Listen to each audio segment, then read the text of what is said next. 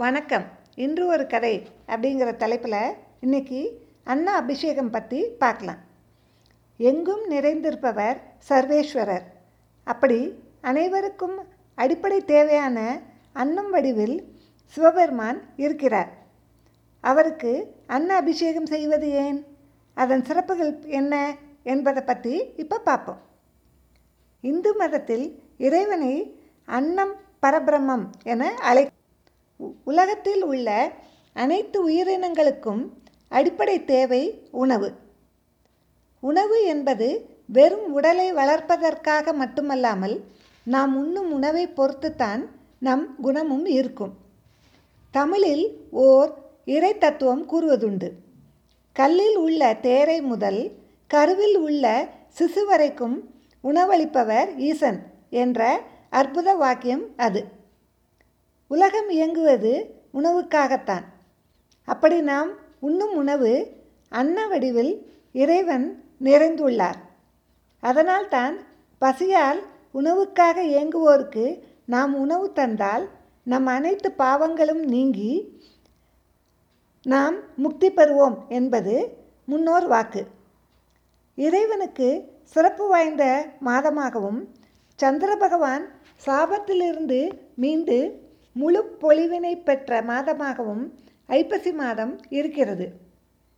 அஸ்வினி முதல் ரேவதி வரையிலான இருபத்தி ஏழு நட்சத்திரங்களின் கணவர் சந்திர பகவான்.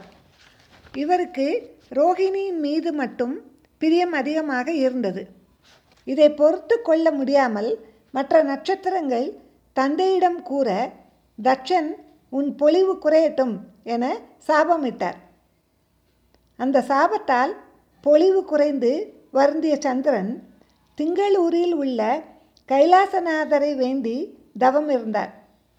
அமாவாசைக்கு மூன்று நாட்களுக்கு பின் பிறை வடிவில் இருந்த சந்திரன் முன் தோன்றிய ஈசன் சாபத்திலிருந்து சந்திரனை மீள வைத்தார். முழு பொலிவினை கொடுத்தார். அப்படி தனது முழிப்பொழி முழு பொலிவினை பெற்ற பௌர்ணமி தினம்தான் ஐப்பசி மாதத்தில் வரும் பௌர்ணமி. மற்ற பௌர்ணமி தினத்தை விட இந்த ஐப்பசி மாத பௌர்ணமி மிக பொலிவானதாக இருக்கும்.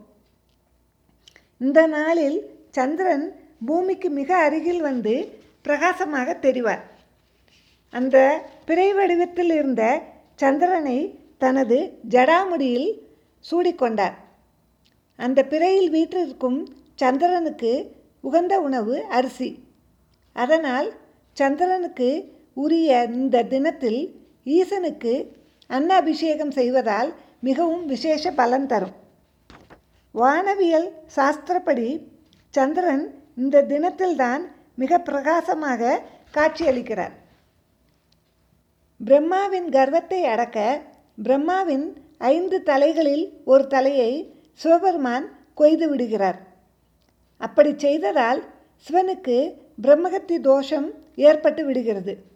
இதனால் தான் தன் சுய நினைவை இழந்து ஈசன் தவித்தார். சிவபெருமானின் கையிலேயே திருவோடு வந்து விடுகிறது. யார் சிவனுக்கு அன்னமிட்டாலும் அதை எடுத்து சாப்பிட முடியாத நிலை ஏற்பட்டது. அப்படி அன்னத்தை அவரின் கையால் எடுத்தாலும் அது அங்கிருந்து மறைந்துவிடும் என்ற மோசமான சாபம் இருந்தது.